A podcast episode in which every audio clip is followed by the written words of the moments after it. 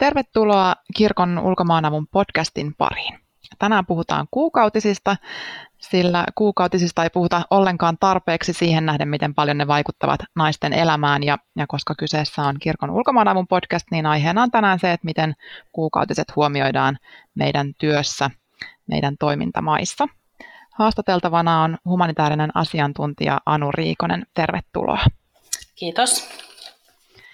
Eri kulttuureissa kuukautisiin liitetään erilaisia uskomuksia ja oletuksia. Kuukautiset ja niihin liittyvä häpeä ovat olleet keskustelun aiheena myös täällä Suomessa nyt tänä keväänä. Meillä Suomessa on kuitenkin mahdollista jatkaa työntekoa ja koulunkäyntiä kuukautisten aikaan.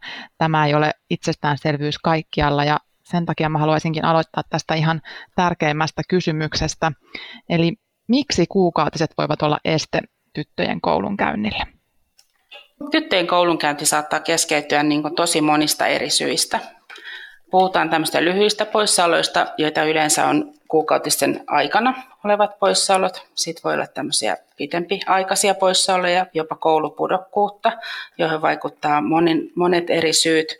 Usein liittyy ihan siihen kulttuuriin ja, ja käytäntöihin ja, ja tota niin, naisen asemaan eri yhteiskunnissa – ja sitten on tietysti tämmöisiä biologisia syitä, kun tyttö kasvaa ja muuttuu naiseksi ja mitä tulee naisen rooliin ja odotuksiin siinä yhteiskunnassa.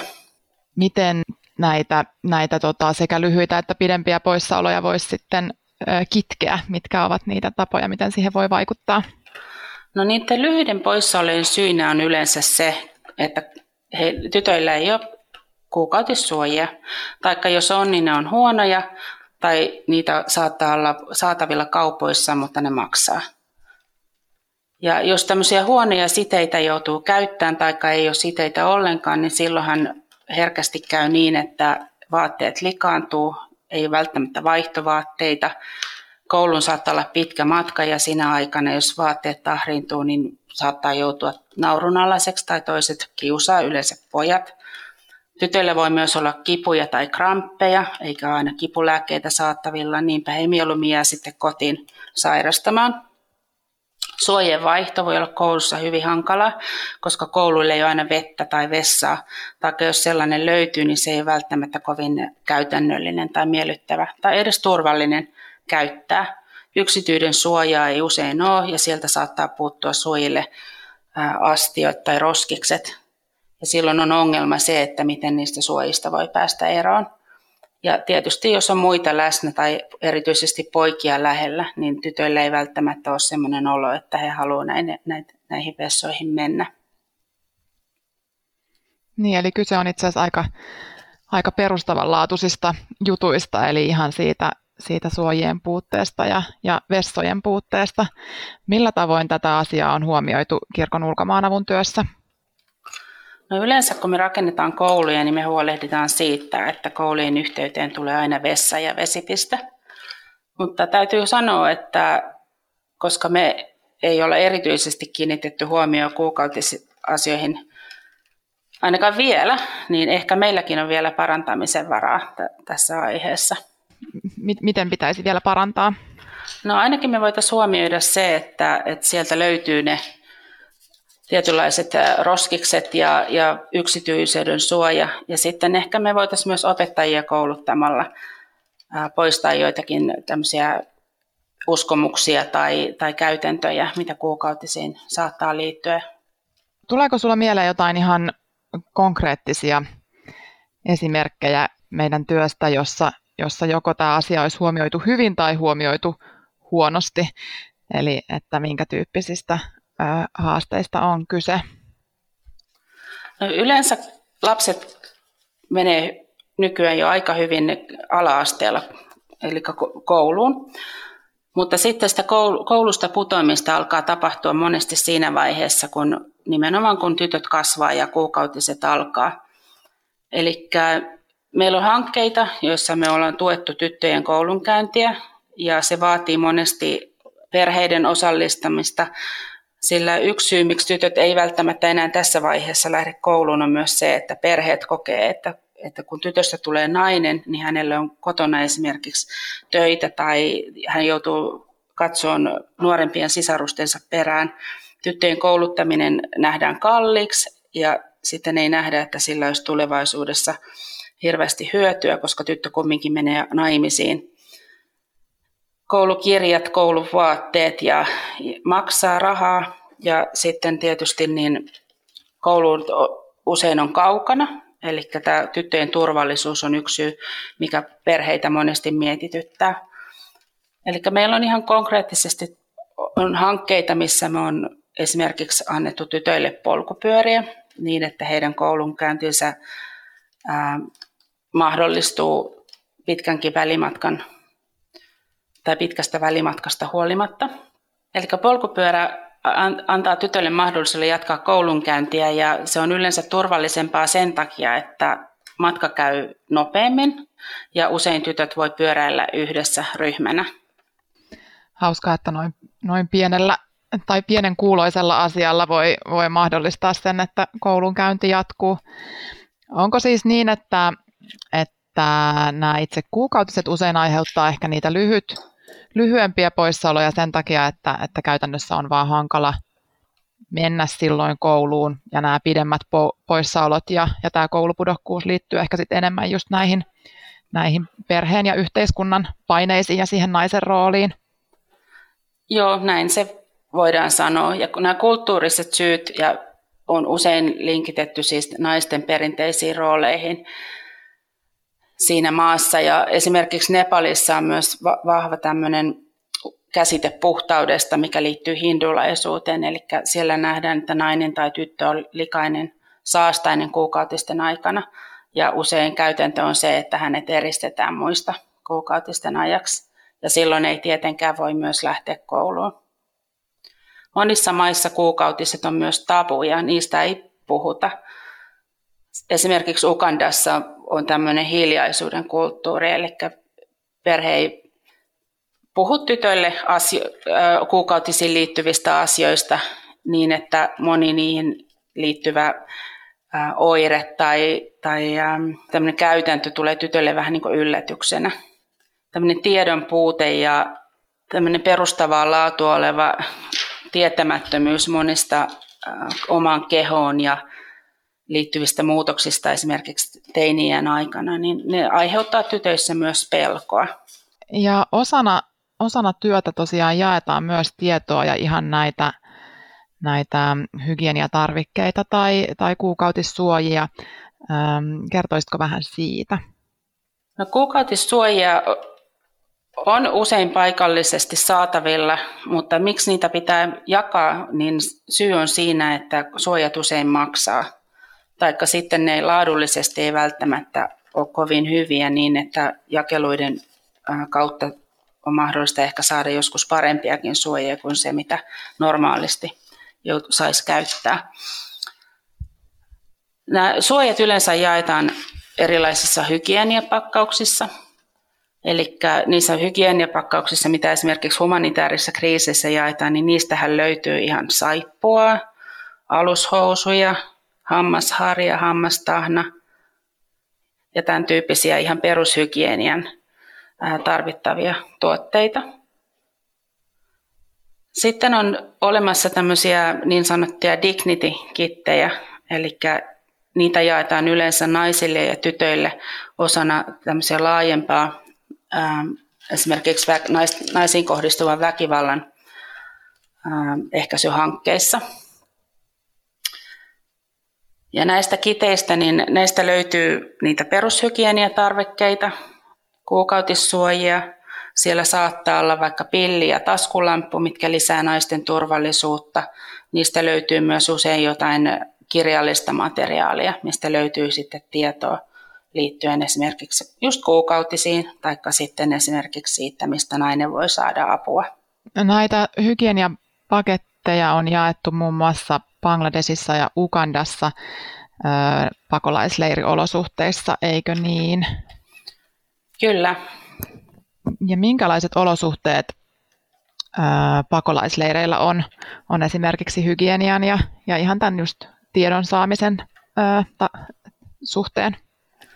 No, leireillä on itse asiassa hyvin otollista jakaa näitä paketteja, koska silloin voidaan varmistaa myös se, että niiden yhteydessä saadaan välitettyä tähän aiheeseen liittyvää tietoa. Minkä tyyppistä tämä, tämä tiedon jakaminen on? Sä mainitsit tuossa, että, että ehkä opettajia pitäisi kouluttaa enemmän, eli, eli koulutetaanko yleensä opettajia tai jotain, jotain tiettyjä henkilöitä siellä yhteisössä vai juuri näitä, kenelle paketteja jaetaan vai, vai miten se käytännössä menee? No Nämä paketit on hyvä suunnitella sillä että ne on niin kuin paikalliseen kulttuuriin ja kontekstiin sopivia. Eli joissakin paikoissa, esimerkiksi joillekin kouluilla, tytöt ja pojat jopa on saattaneet tehdä itse siteitä tyttöjen käyttöön. Ja näin niistä tulee semmoisia siteitä, kun he itse mielellään siis käyttää. Ja muutenkin sen paketin sisältö, että onko siellä jotain vaatekappaleita, millä nainen voi myös suojata itseensä, niin, niin se tietysti täytyy olla aina siihen kontekstiin sopiva. Eli semmoinen, mihin paikalliset tytöt ja naiset on tottunut. Eli paketit voi maasta riippuen vaihdella ja olla hyvinkin erinäköisiä. Ja samoin se tieto, mitä, mitä tota niin, niiden yhteydessä jaetaan tai riippuu tietysti naisten tai tyttöjen iästä, onko he äitejä tai ei. Eli tieto voi olla liittyy ihan tähän biologisiin asioihin, lisääntymisterveyteen tai sitten seksuaaliterveyteen. Sä aikaisemmin tuossa mainitsitkin jo tästä roskiksista ja niiden, niiden mahdollisesta puuttumisesta esimerkiksi vessojen yhteydessä. Miten, onko, onko yleensä esimerkiksi pakolaisleireillä niin käytössä juuri kertakäyttöisiä suojia vai, vai sitten näitä jonkin tyyppisiä kestosuojia ja, ja mitä, kumpi, on, kumpi on helpompi ja parempi vaihtoehto? No yleensä, varmaan molempia löytyy, mutta yleensä suositaan kyllä kestositeiden käyttöä. Se on tietysti ekologisempaa ja sitten tosiaan niitä voidaan paik- valmistaa paikallisesti. Yleensä tämmöiset ähm, kertakäyttösiteet, niin ne on tietysti hinnaltaan kalliita ja sitten on, niissä on aina se roskaongelma. Siellä Bangladesissa kirkon ulkomaanapu toimii nimenomaan siellä Koksbasaarin valtavalla pakolaisleirillä, jossa, jossa naisten asema on aika heikko lähtökohtaisestikin. Ja, ja, tota, ja siellä sinne ollaan rakennettu tällaisia naisille turvallisia tiloja. Ää, liittyykö nämä, nämä, tota, tai nämä naisten turvalliset tilat tähän, tähän teemaan myös? Kyllä liittyy ja niissä tiloissa nimenomaan on naisille jaettu näitä paketteja ja niissä pystytään myös antamaan koulutusta aiheesta. Joillekin naisille on toimitettu paketteja tietysti myös kotiin, koska tässä kulttuurissa niin naisten liikkuvuus ei, ei ole tota aina so, niin sallittua, niin silloin voidaan varmistaa, että, että tieto, he kumminkin saavat niin tietoa ja näitä materiaaleja. No tässä on ollut nyt puhetta ihan näistä käytännön jutuista, hygieniasta, vessoista ja tämän tyyppisistä. Ja sitten sä aikaisemmin mainitsit myös tästä näistä erilaisista uskomuksista ja tästä häpeästä. Ja esimerkiksi Nepalissa on aika, en tiedä onko ääriesimerkki, mutta ainakin kuulostaa aika hurjalta tämä, tämä eristäminen, joka, joka saattaa niin kuin äärimuotona liittyä kuukautisiin. Mm, miten muuten tämmöiset tabut tai jotenkin siihen häpeään liittyvät teemat niin vaikuttaa naisiin ja tyttöihin tai ehkä siihen koulunkäyntiin? No se näkyy kyllä niin, että näistä asioista ei, ei puhuta ja on semmoinen vaikenemisen kulttuuri ja silloin tytöt ei saa tukea oikeastaan kotoa, ei koulusta eikä myöskään sieltä yhteisöstä. Millä tavoin tätä voidaan kitkeä tai tukea meidän työssä? Varmaan ihan ensimmäinen asia on semmoinen yleisen tietoisuuden lisääminen ja siihen sitten erilaiset käytännöt esimerkiksi just niin kouluissa. Eli tytöille ja pojille pitäisi yhtä lailla molemmille jakaa tietoa just teinien muutoksista ja, ja tavallaan siitä, että miten esimerkiksi kuukautiset vaikuttaa tyttöjen ja naisten elämään. Ja että se on osa normaalia elämää ja se ei ole mitään, niin kuin, siinä ei ole mitään salattavaa tai hämärää, eikä se ole mitään niin kuin tämmöistä pahaa tai vaarallista. Opettajien kouluttaminen on myös tärkeää, koska koululla on kuitenkin iso rooli lasten ja nuorten elämässä. Ja koululla pitäisi olla tota, opettajilla tietoa niin, että he pystyvät tarvittaessa tietysti ohjaamaan ja neuvon oppilaita. Ja sitten koululla pitäisi olla fasiliteetit, eli toimivat vessa ja vessatilat, ja missä on vettä ja näitä roskiksia. Mm. Myös perheiden ja yhteisöiden toimintaa pitäisi, pitäisi tietoisuudella tietysti muuttaa ja usein näitä haitallisia käytäntöjä, mitä eri maissa just nuoriin tyttöihin kohdistuu, niin niitä ei voida kitkeä, jos, jos koko kulttuuria ei, ei jollakin tasolla pystytä muuttaa. Ja tiedetään, että tämmöinen kulttuurin muuttaminen on tietysti todella vaikeaa ja usein kestää kauan, mutta erilaiset kampanjat ja toimijoiden välinen yhteistyö, niin sillä saa, saa, tietysti saadaan parempia tuloksia aikaan. Yleensä tämmöinen naisiin kohdistuva väkivalta ja siihen tämmöisen väkivallan sallivan kulttuuriin kuuluu nämä taput ja vaaralliset käytännöt, niin niiden lopettaminen on, on se pitkän tähtäimen tavoite. Ja jos, jos siihen päästään, niin silloin yleensä kaikki tämmöiset kuukautisiin liittyvät asiat niin on, on myös jotenkin avoimempia eikä niihin liity tämmöisiä häpeän tai, tai niin kuin nolouden tunteita. Tulisiko sinulla mieleen jotain esimerkkiä tällaisesta, tällaisesta kampanjasta tai, tai, tai millä tavoin tätä kulttuuria on pyritty muuttamaan? No monesti näiden kampanjoiden y- yhteydessä voi vaikuttaa moneen eri asiaan ja tavallaan se, että tämmöinen tyttöjen niin koulun saaminen ja sen koulutuksen jatkaminen, niin sillä voidaan vaikuttaa positiivisesti myös näihin näihin muihin asioihin. Osallistamalla esimerkiksi vanhemmat ja, ja nuoret ohjelmien suunnitteluun ja, ja sitten tietysti paikalliset viranomaiset usein pystyy omalla työllänsä myös vaikuttamaan erilaisiin käytäntöihin, esimerkiksi just näitä koulu, koulun alueella. Hei, kiitos Anu todella paljon haastattelusta. Tästä on ollut mielenkiintoisia mielenkiintoisia pointteja.